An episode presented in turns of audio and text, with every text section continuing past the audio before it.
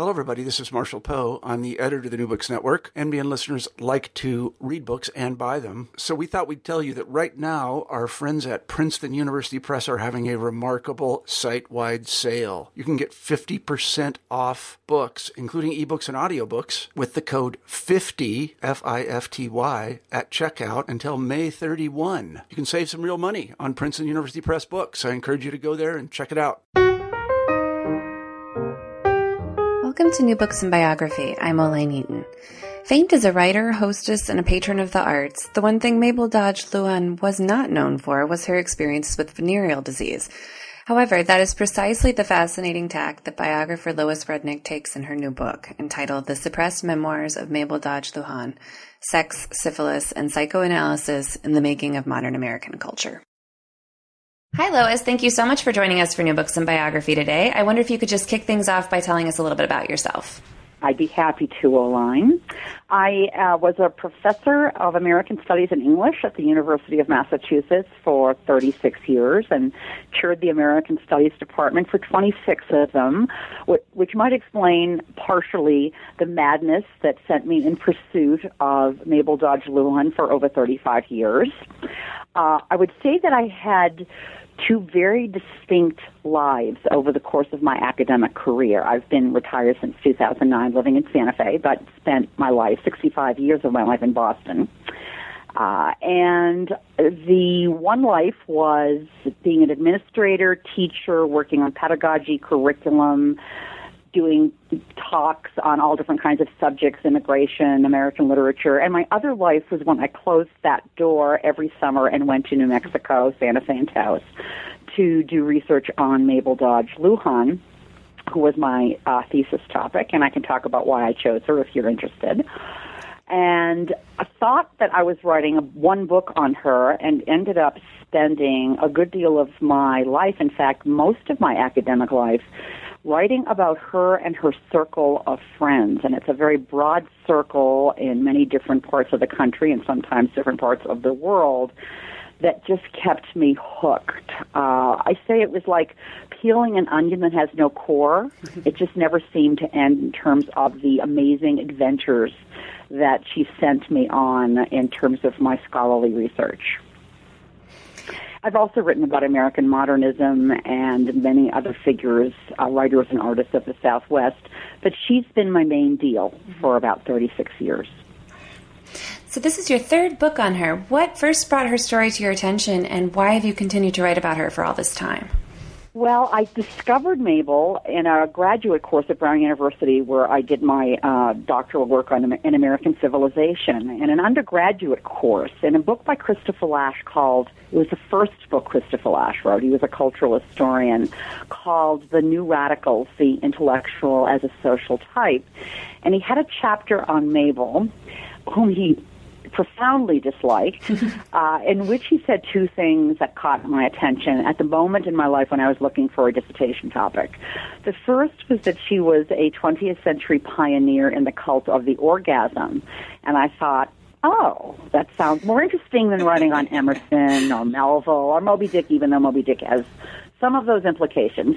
And that, I mean, that, I say that somewhat humorously, but the thing that really most deeply attracted my attention was the way in which he talked about her as a transitional figure between the Victorian and modern era, because she grew up in a wealthy family uh, to two two parents who hated each other and essentially emotionally abandoned her. I call it a kind of upper class child abuse. There was no physical punishment, there was no touching, no affection, no love. She was reared by a nanny. Uh, Gilded Age, Buffalo, every physical and material thing she could ever want, and empty spiritually and emotionally because of this family. She married early to get out of the house. Her husband died within uh, the first uh, year, year and a half after they were married. She had already just she had just had a child by him, her only child. His name was um, her husband's name was Carl Evans. The child was named John, but she was having an affair with a prominent doctor at the same time. Went off to Florence after her mother decided that the affair was going to kill her. Met her second husband, a Boston architect, on the boat told him she'd marry him if he took her to Florence and bought her, gave her a life of absolute beauty, which he did. He bought them a Medicean village, village a villa, and uh, they spent uh, a good deal of the 10 years they lived there sort of reconstructing it as uh, a Renaissance domain. Uh, it was her first salon she left in 1912 and went to New York, and this is the part of the story that most intrigued me because I didn't know a lot about the radicals of Greenwich Village when I studied history in college. And I was amazed to discover figures like Margaret Sanger and Emma Goldman and John Reed, who would become the founder of the Communist Party and Mabel's lover for the time. She lived in uh, Greenwich Village, and I had no idea that there was a generation of men and women asking all the questions about social justice, equality between the sexes, free possibilities of free love versus monogamy um, in 1912, 13, 14, and 15 because I'd grown up in the domestic 50s, emerged in the 60s, late 60s as a radical and a feminist, and I felt as though in some ways I was find, finding the origin of my generation. And it was Lasch who put me on to that. He didn't write that much about it, but I felt I was a similar kind of figure in the sense of growing up in a more conservative, restrained, and repressed era, the McCarthy era. And emerging in full flower in young adulthood as someone who was questioning everything about the America that I've been brought up in, just the way Mabel and her rebel friends did in New York. And then he said, said, and then Lasch finishes his essay by saying, she went off to Taos and married a Pueblo Indian. I didn't even know what a Pueblo Indian was all. I knew it was some kind of Indian. I wasn't even sure where New Mexico was. I knew it was somewhere on one side or the other of Arizona or Texas. I went down to um, look at her papers. She donated 1,000 pounds of papers wow. to Yale University in 1952, thanks to her friend Carl Van Vechten who was um, a leading advocate of African American culture and a wonderful photographer who kind of lured a lot of American modernists like O'Keeffe and Stieglitz and Mabel to leave their papers to the Beinecke Library and um, I was just about to start my work when I learned from the curator that there was another biographer, a real biographer, a grown-up who'd actually, not like me, a graduate student, who was um, had got had a contract from Harcourt to do a biography of Mabel, and her name was Emily Hahn, who's she's best known for having been a prisoner of war in China and writing cookbooks. She was not happy about having to write about Mabel, and but she was under contract to do it. And I said, well, I'd like to call her. So the curator gave me her phone number, and I remember going into this phone booth, if you can imagine anything so quaint, at uh, the Beinecke in the basement, and calling up Miss Hahn, who was English. And I said, um, I'm a graduate student and I'm doing this research on Mabel Dodge Luhan, but I hear that you're writing a biography of Mabel, and if it's going to be the definitive biography, I don't want to start this work. And she said, Oh no, my dear, it's going to be a piece of fluff, just like all my other books. You just go on ahead and write your thesis. so I did, and I could not believe what I found. I mean, 17 scrapbooks full of the material of the life of her times from Gilded Age Buffalo through the 42 years she lived in Taos. She landed there in, in 1918. Uh, you know, thousands of letters from the most interesting people in the arts, radical politics. I just couldn't believe what I discovered. And aside from Lasch's essay, no, there was no biography. And when Hahn's biography came out, it was essentially gossip that she got mostly from Mabel's disgruntled ex daughter in law. So I really felt like I had a free field. and I thank Christopher Lasch, even though he said she was nothing more than a footnote in Bohemia, after spending 40 pages writing about her in a small book. in which Jane Addams gets a chapter, and Randolph Bourne and Walter Lippmann. Wow.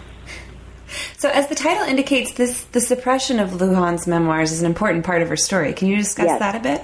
Sure. Um, when I went to read to, to, look at her papers over the years in which I worked on her, I did one biography that came out in um, 1984, and a biography of her house because so many interesting people owned it, lived there, and so many fascinating people came that res- as a result of Dennis Hopper being there after her, and then an educational reformer. So I wrote a biography of sort of all the people who came to her, came to that house over the course of about 80 years. But I wasn't during all that time allowed to look at several papers that were restricted, and I didn't know why they were restricted. Um, Emily Hahn had had access to these papers. She was at the Beinecke working four months before I showed up in 1973. She was there with a friend of mine from Santa Fe who was a young doctoral student who was thinking she was going to write her thesis on Mabel but ended up not finishing her PhD. And they came across um, a manuscript called The Statue of Liberty, A Story of Taboos. The story goes from Ellen Bradbury, the Santa Fe friend who told me this, that Emily shouted syphilis in the Beinecke reading room. And as I'm fond of telling people, having spent 30 years, at least 30 years there, you're not even supposed to breathe irregularly in the Beinecke reading room. And so all heads turned. She called over the curator. He saw that she was reading um, a manuscript about Mabel's, uh, th- three of Mabel's four husbands having had syphilis. And he called Mabel's son and said, Do you want scholars reading this material? And John Evans said, no, I give you authorization to put under, you know, restriction until the year 2000 when presumably anybody concerned would be dead.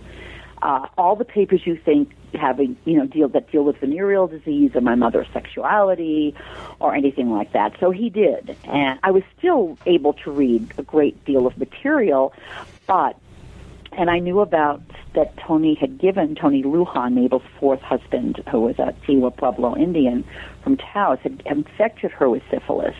But it wasn't until the late 90s and, and 2000 when I opened the papers that I learned more about the three of her, the two other husbands. And then in a very late piece she wrote, she claimed that her first lover, the doctor from Buffalo, gave her gonorrhea and Mabel ends, Mabel wrote 20 volumes of memoirs alone. Lyme. And she ends the last volume saying, Is it possible that there could be this much venereal disease in the world? And I took that question to heart in mm-hmm. 2000. And for seven or eight years, I began to research venereal disease and its impact on Western culture. And I could not believe what I came up with, its connections to the women's movement, to psychoanalysis, to modern art, to modern literature. And at one point, I had a 150 page introduction to this book you read, which my editor said, you know, this is really a book in which you are supposed to be writing about Mabel's memoirs, which led you to these discoveries. Mm-hmm. Um, and so she said, "Get cut it down." so it's a nice thirty or forty pages now, much more rational, and um, I try to do more sort of trying to organize to to write some of the information I wanted to give and that I learned as headnotes and introductions to the different sections of the book. Mm-hmm. Which leads right into my next question because this is not a traditional biography in the sense of being a straight up linear life. And I was no. trying to think of how to phrase. It's not even that you're curating her memoirs. It's nope. It's, can, how would you describe the structure? Because I think I've I think I've invented a new genre. Yeah. Mm-hmm. I call it in my introduction the syphilis memoir. Uh-huh. I don't know. I, aside from Isak Dinesen, um, I, I also call her out of Africa a syphilis memoir. Mm-hmm. I don't know that there are any other books that fit into this genre that I've discovered or invented. There may be, and I don't know about them yet. This was I mean, I would preface the stru- uh, my comments about the structure of the book with the statement that this is the hardest book I ever had to write in my life, and I've written about and edited about seven or eight books. So the reason it was so difficult is just for the question because of the, the question you asked. It's so it, these are disparate memories that are not continuous over time in any kind of chronological narrative. There are huge gaps in chronology between them. They were not written, while they were written to be published at some time, some of them were written to be published at the discretion of a curator. some of them, most of them were written to be published after her death. And unlike her published memoirs, which run to four volumes and 1,600 pages and came out in the 1930s, which I edited down to a felt 250 pages, these really didn't go through, as far as I know, any editing except her own. And she had some good people working for her, helping her to edit her published memoirs. So there's a tremendous amount of material that is ill written or, you know, that just doesn't need to be there, that's not telling a story that I feel is interesting or important to tell.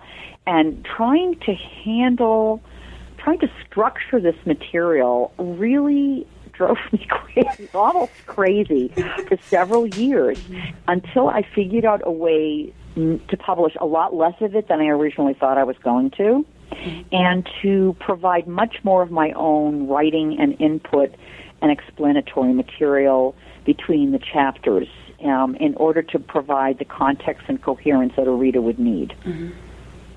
It's a really fascinating form. Like I would not have thought to do it that way, but reading it, there's no other way you could do it. it exactly. Well, it took me sense. a very long time to figure that out. Yeah. Uh, and it's funny because when I edited her, I edited her published memoirs. I think it took me a week. you know, she wrote 1,600 pages. I got them down to 250 pages. It was like snap, snap, snap, this, this, this, this. No difficulties whatsoever in doing that. And this was a very diff- different kettle of fish. And of course, I'm dealing, I'm also dealing with I, I, so much information that surrounds these memoirs. That is, you know, when I found the psycho the, the case notes from her first psychoanalysis, I was just floored by them. I had no idea how to read them, and I fortunately uh, was in touch with a wonderful um, historian of psychiatry at Princeton who had edited a book of case notes and who I corresponded with and who wrote a wonderful introduction in this um, book of case notes that she had done of a very of a kind of ordinary American woman who underwent therapy in 1913, three years before Mabel's first therapy. What were the what the caveats were? You know what you could and could not do with case notes. Mm-hmm. The most intriguing thing about these notes, um, they were written by Smith Ely Jelliffe, who was a prominent Freudian analyst in New York City, is that after Mabel published her memoirs and he read them, she he went back and annotated his case notes and what one of the most astonishing revelations that um, I discovered was that she used some of the he when he took down what she said and all we know is what he writes we can't know what she exactly said mm-hmm. nevertheless there are so many phrases that he took down in the case notes that she uses in her published biography, and she didn't see his case notes until after she he died in 1945.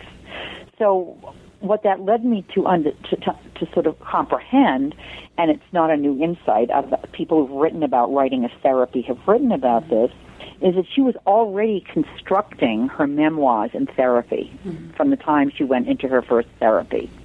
She was constructing the meanings of her life, what happened to her, what was salient, what mattered. Though in the case notes, it's stream of consciousness. You know, it's not like anything follows anything in any particular kind of order, and there are many um, aspects of those case notes that are incredibly suggestive in terms of whether her father had syphilis, in terms of whether she was abused as a child. She certainly was emotionally abused. That I can't, I'll never know because the case notes are so fragmented, mm. as they always are, because people speak in a stream of consciousness, and that, in, in Freudian analysis, certainly at that time. Mm. So this is a funny question coming almost 20 minutes in.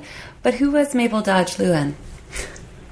Uh, very. If I were to give you her full name, Mabel Ganson Evans Dodge Sterne Luhan, uh, I think I would have to say that she was, in terms of, I don't know that Mabel Dodge Luhan ever found or discovered who it was that she could be.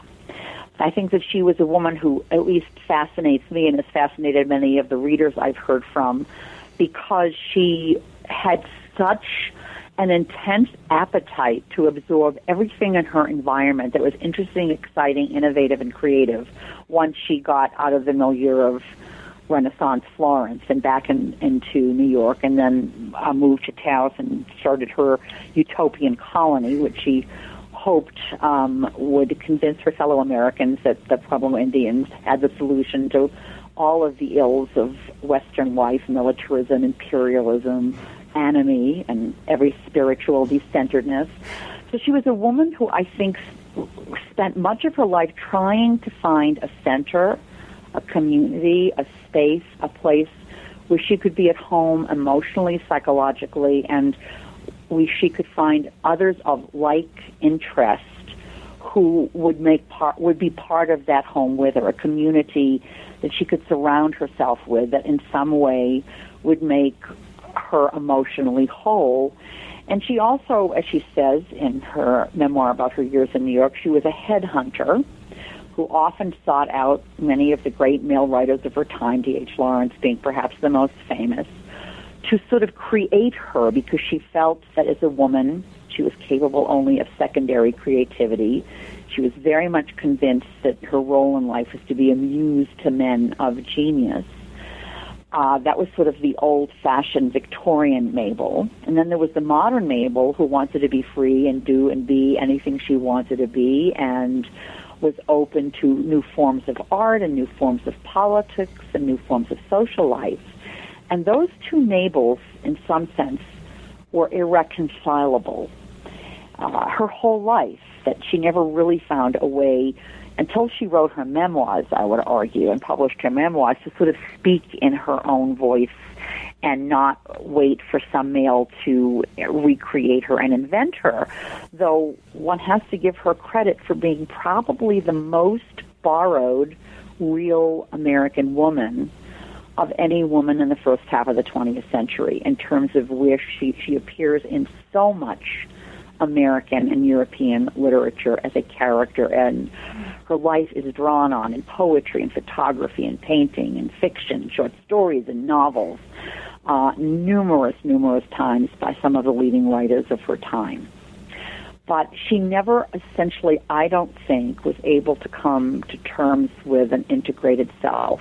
Part of that stemmed from the manic depression that um, pursued her from much of her adult life, and that there was no medication in her day. She died in 1962, which is, I think it was in the early 60s that lithium became available. So she would go through these hum- huge cycles of manic, uh, you know, ebullience where she would think, I'll create, recreate the world in Florence. I'll bring back the Renaissance. Or I will, you know, open my door, my salon in New York City to the best radical minds of my generation and they'll make they'll make a whole new world in the United States of social justice and sexual equality and class equality. And then when she went to Taos, I will introduce the greatest minds and thinkers and writers and painters of the world to the Taos Indians, and they will see that this is the way to make a life that's viable, spiritual, non-exploitative of human beings and the environment. That was the manic Mabel. And the depressive Mabel was hell on wheels. in terms of what she could do to people around her and uh, and the destruction that she could sometimes wreak. So I want to pull back a little bit and look at okay. um, venereal disease. So what was the prevalence of venereal disease in general and syphilis in particular at the time? And were there any treatments? Just if you can give us an overview on where that was at that point. Sure.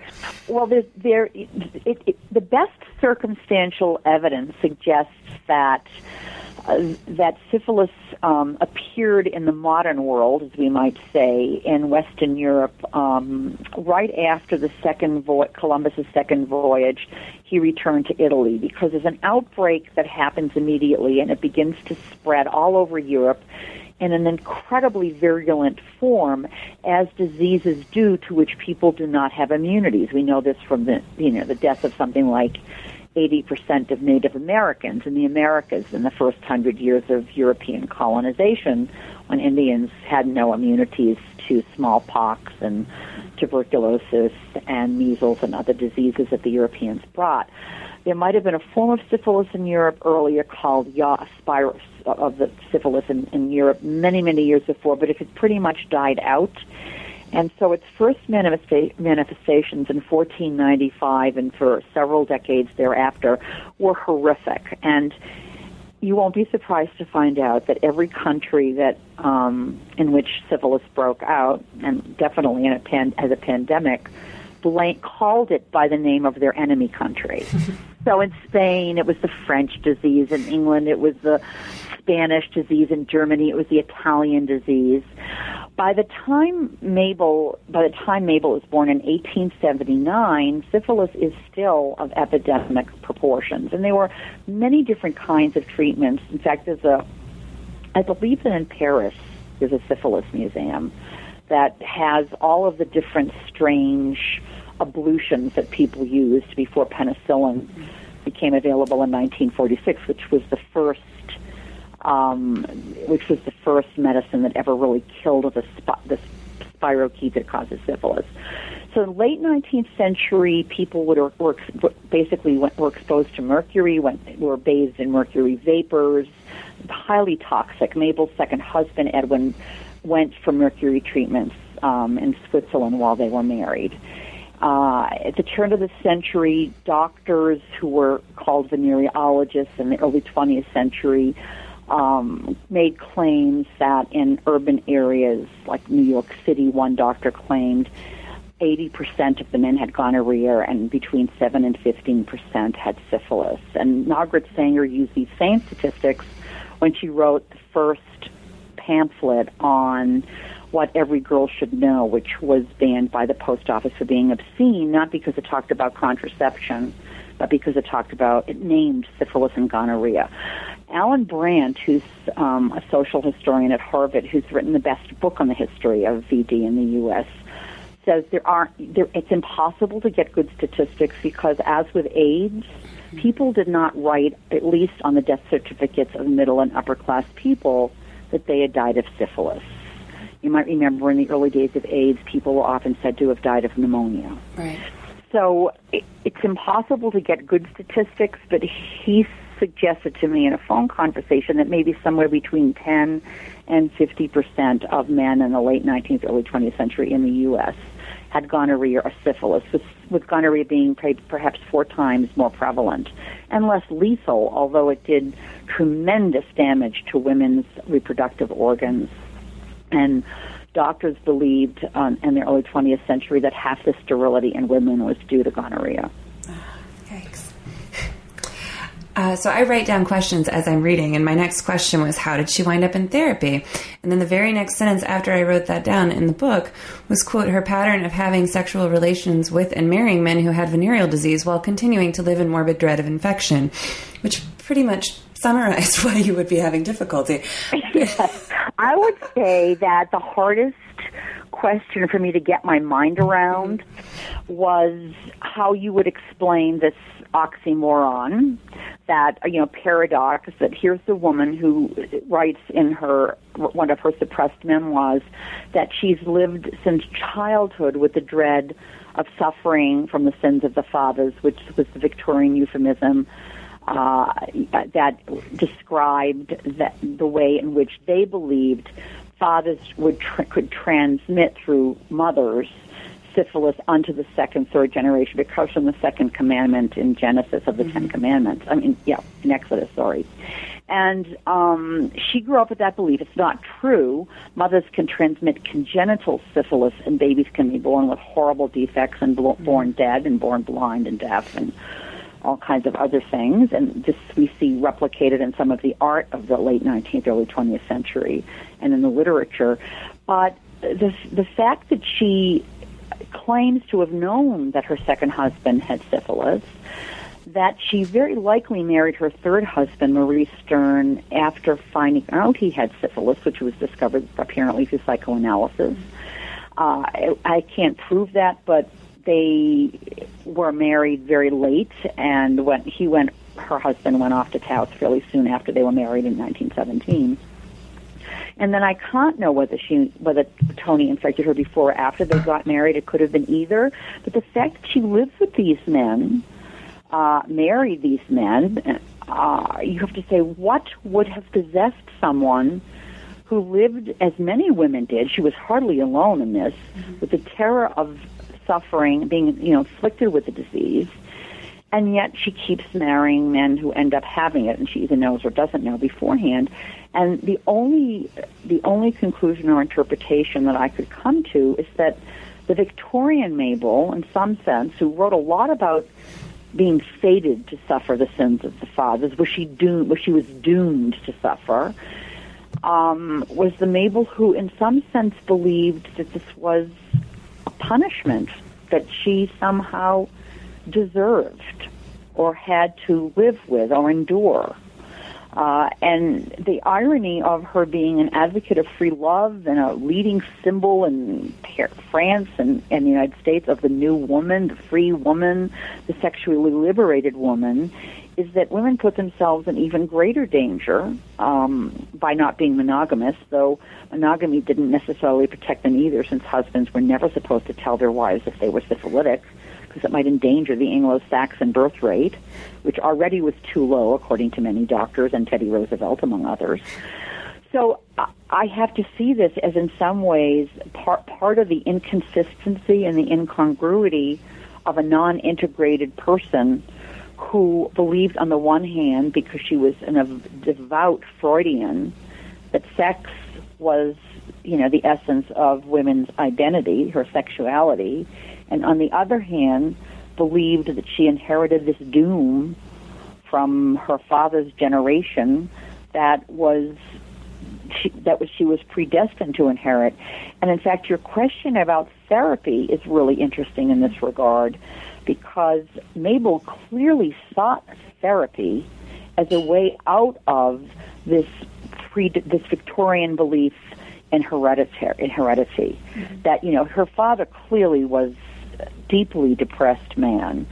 Um, who died very young and might in, indeed the symptoms he suffered from as she describes them sound like tertiary the last stage of syphilis and therapy promised i mean freud's talking cure promised that if you could get, you know, if you could face your horrible childhood disabilities and where you had your various where you had your arrested development and get through all of this through the talking cure you might be able to come out the other end a healed human being. And she went into christian science for exactly the same reason and she went into occult therapy for exactly the same reason and she did all of these at the same time because she didn't know which of them were going to work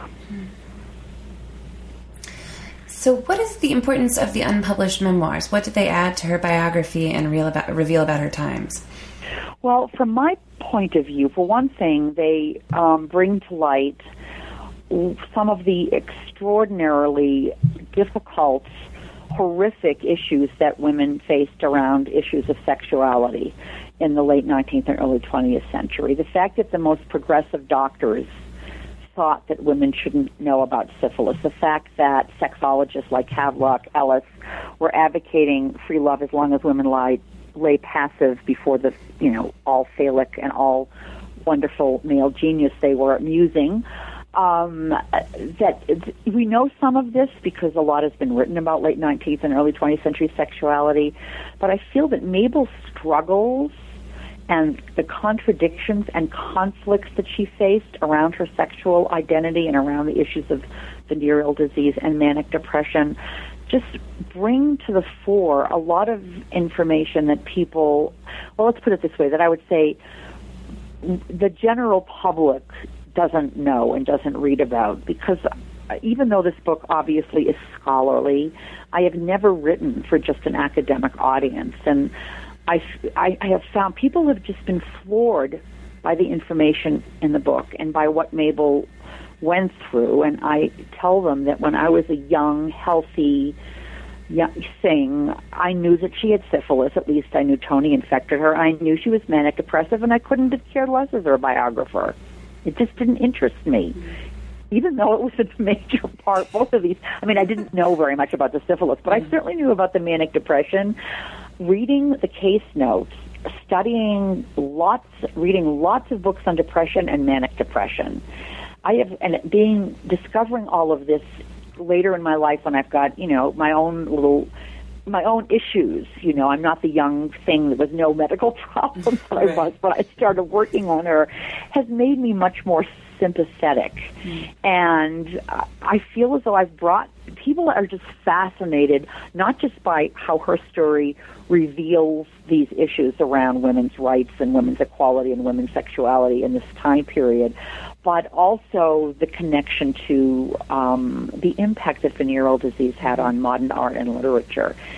And that just wows people. And I couldn't put in the book what I do in my lectures, which is to show um, images from all of the famous pieces of popular culture, like um, Phantom of the Opera and Dr. Jekyll and Mr. Hyde and um, Dracula, uh, which are inflected with syphilis, these mm-hmm. stories. I mean, so when I do my lectures, the audience is like gasping as these images come on the screen because this is not part of how we understand these texts. And very few people have seen, for example, the extraordinarily powerful um, paintings by Edvard Munch called Inheritance, which is, you know, the Victorian notion that the baby, the child inherits syphilis from the mother, in which a middle class, there are two different paintings, one middle class, one working class mother, holding what doctors called syphilitic runts in their lap. And they look like remnants from Auschwitz. Mm-hmm.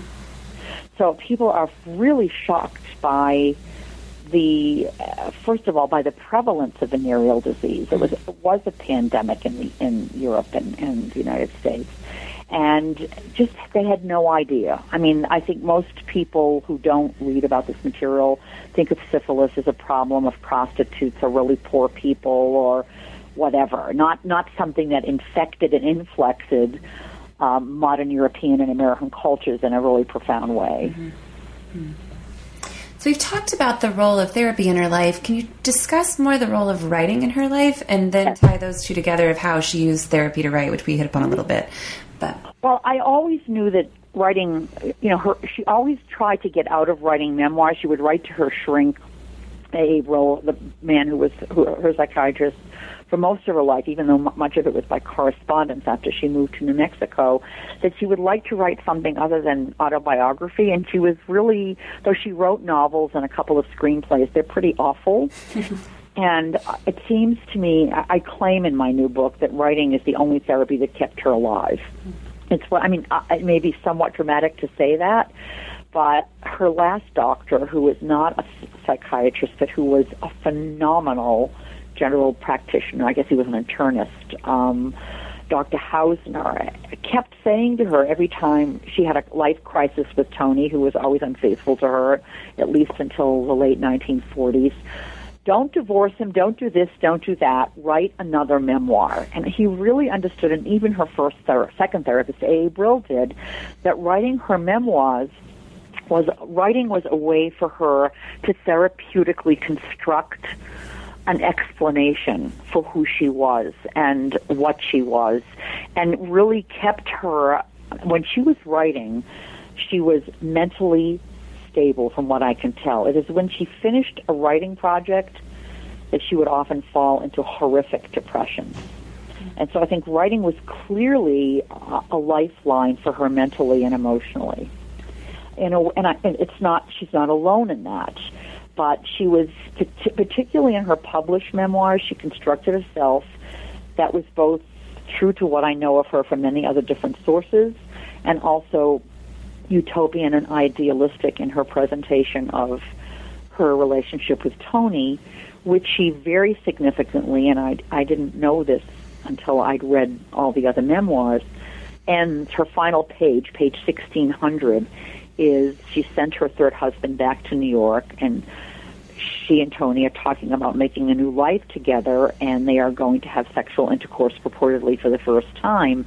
But the the the last memoir, her most popular memoir, Edge of Taos Desert, an escape to reality, ends before they have sexual intercourse, and her relationships with men were always on a much better keel before she had sex with him. As soon as she had sex with him, it was just Sturm und Drang forever.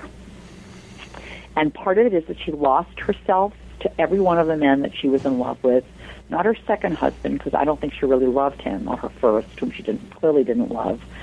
But the writing is what was what enabled her, along with the many many creative endeavors that she was engaged in, the Armory Show, and you know, bringing all kinds of interesting writers and artists like Stokowski and Lawrence and Mary Austin and um, Ansel Adams to you know to kind of work together and spark creativity off one another at her home in Taos.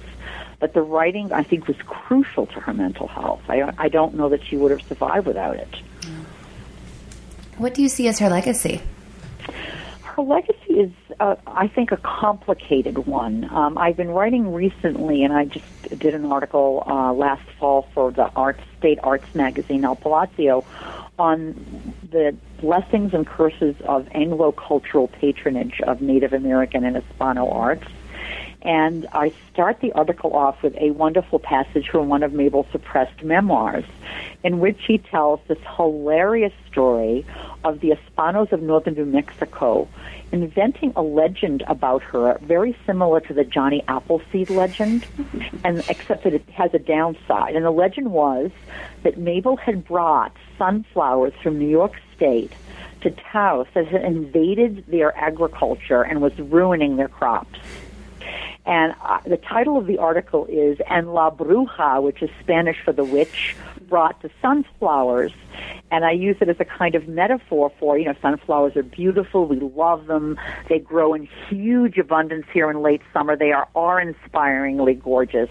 But if they invade your crops, it isn't a great thing. And Anglo patronage, including her own patronage and romanticization of Pueblo Indians, um, much less so the Mexicans and Hispanos that she wrote about in much more often disparaging terms, um, is a double-edged sword. I mean, the modern Native American rights movement, activism for protection of Native American religions and lands, really, you know, part of that crusade started at the Mabel Dodge Luhan House when she brought John Collier out there. Uh, she brought many benefits to the Pueblos. She wrote, in some ways, about uh, Native spirituality in, in, terms not dissimilar from some Native American writers, uh, Paula Gunn Allen, for example. But patronage is always patronizing, and the desire for the Anglos like Mabel to um, construct Indians as living in a pristine, timeless world and not acknowledge in their public writings the poverty and the the intra-ethnic race um, problems be, among and between Anglos, Hispanos, and Indians um, is is deeply problematic. Mm-hmm. So the legacy is very complicated. Um, the home that she built is still a living, wonderful place where people come for B and B and for writing workshops and photography workshops, and there is such a sense of peace and creativity and calm there. I mean, I've talked to hundreds of people in the last four years who stayed at her house and who just feel re-energized by it. It's wonderful. It's funky. It's weird. It isn't pretentious. It's not a mansion, but it's a great creative space. And pe- she's remembered both with loathing and love in Taos by different members of the community, uh, and as a controversial figure. And I guess that's part of the reason I've always been drawn to really messy people, like Mabel and Mark Twain, who I taught a course on for 35 years. I just I like messy people who you can't parse easily. As a biographer, to me, that is a wonderful challenge. So you've been working with her for 35 years. How has your view of her changed over that time? Well, I would say um, I I always have felt that being an outsider allowed me to be dispassionate about her, which nobody I know in New Mexico is. I mean, I still meet people when I give talks here and I give tons of lectures here on her, and there seems to be an undying interest in her. It doesn't matter how many times I've talked about her. There are always groupies. I mean, I'll give you a wonderful example, sort of, of, of that, of where I sort of learned about this the first time and where I've come. The first big public lecture I gave in um, here in New Mexico was in Albuquerque, and I was, I was part of a wonderful project uh, that became a book called "The Desert Is No Lady" about Anglo-Hispano and Native American responses to New Mexico landscapes in several different media. And we had a public symposium, and I spoke on Mabel and two other friends, uh, Anglo women friends. One was a poet and one a writer, uh, a nonfiction and fiction writer. And after I finished my my lecture, a woman jumped out of her seat in the audience, about 200 people in this auditorium, and said, Mabel Dodge Luhan was nothing but a rich bitch who came in here and stole our culture. And then before I could even like take a breath, another woman stood up and faced her and said, Mabel Dodge Luhan's writings brought me here. That is the reason I moved to New Mexico. How can you talk about her like that? And I just wow. slowly wanted to die, you know, crawl, crawl off the stage and die. And it was the first time, I mean, I had gotten inklings of it from some of my colleagues on this project. Um, and I, it was sort of like, whoa. And at one point, somebody was complaining that I'd come there from Massachusetts, another cultural imperialist, to write about their people and what was I doing at this conference. It was just one of the most amazing experiences of my life. And, you know, one of the things that's happened, and this is, uh, uh, this brings me to the other end of my life. There was there's a wonderful anthropologist, Sylvia Rodriguez, who grew up um, in Taos and certainly knew about Mabel and wrote vituperatively of her and the Taos art colony. And when we first met each other in the late 70s, early 80s, we were like, you know, on opposite sides of the boxing ring. and Sylvia just gave a talk. She lives in the same community where I'm retired. She's retired also from UNM. And she just recently gave a talk on uh, some of the Taos painters and their use of their Indian and, and Hispano subjects. And it just blew my mind. And she read my syphilis book. She interviewed me on the radio, a public radio station where she works in Taos. She loves the book. She and I have come to almost exactly the same place in over 38 years. Wow. It is abs. We started from Antipodes, and we have come. I mean, I just embraced her after her talk, and I said, Sylvia, because she said, you know, some of the people who are subjects of these paintings, for whatever the problematics are, it, it, they were very proud to be in these paintings. You know, they weren't necessarily angry that they were painted like this, and it, it was for Sylvia to say that. It was just incredible, and I had to learn how to be way more sensitive mm-hmm. to the issues of what it meant for anybody, myself included, for an Anglo to come, and I've written about many of them at this point from the outside, and I've always I, I've tried to be in my later years a kind of mediator between um, the radical scholarly community that you know wants to see wants to see people like Mabel as only as cultural imperialists, mm-hmm. and there's been at least I, I don't know how many books and articles have been written on this, and the scholars who are much more nuanced, and I put myself in that category, who are try to see them in the time they lived Mm-hmm. And in the time, for the time they lived, they were light years more progressive than 99% of their fellow Anglo Americans. Right. For all of the racialization and romanticization they did of indigenous groups. So I feel I'm in a much more complex and interesting space now, many years later. I'm much more empathetic to Mabel. I don't excuse any of the terrible things she did to certain people in her depressive phases because she was manic depressive. Mm-hmm. But I feel like I understand much more profoundly and much more empathet- empathetically what drove her in both to do both wonderful things and appalling things in her life. Any idea what you're going to be writing about next? Well, I'm now working with a good friend of mine who is an independent curator on an exhibition called Mabel Dodge Luhan and Company that we started 35 years ago and dropped. Wow. And, you know, we're hoping it's a huge endeavor. So that what I'm working on now is working with the Harwood Museum in Taos and the museum. Uh, I'll be going out to Buffalo to work with the um, a museum in Buffalo. Neither Buffalo, where Mabel was born, nor Taos has ever done anything in any of the museums about her, wow, which is quite astonishing. Yeah. And you know we have to raise a lot of money and we're trying to do this in a very interesting and provocative way with lots of material culture and interactive videos and readings and theater performances so it's like one of mabel's utopian projects how cool that sounds fascinating i hope it will come to be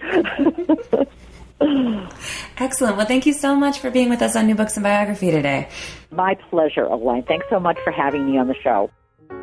I've been talking today with Lois Rudnick about her new book entitled The Suppressed Memoirs of Mabel Dodge Luhan Sex, Syphilis, and Psychoanalysis in the Making of Modern American Culture, which is now out in hardback.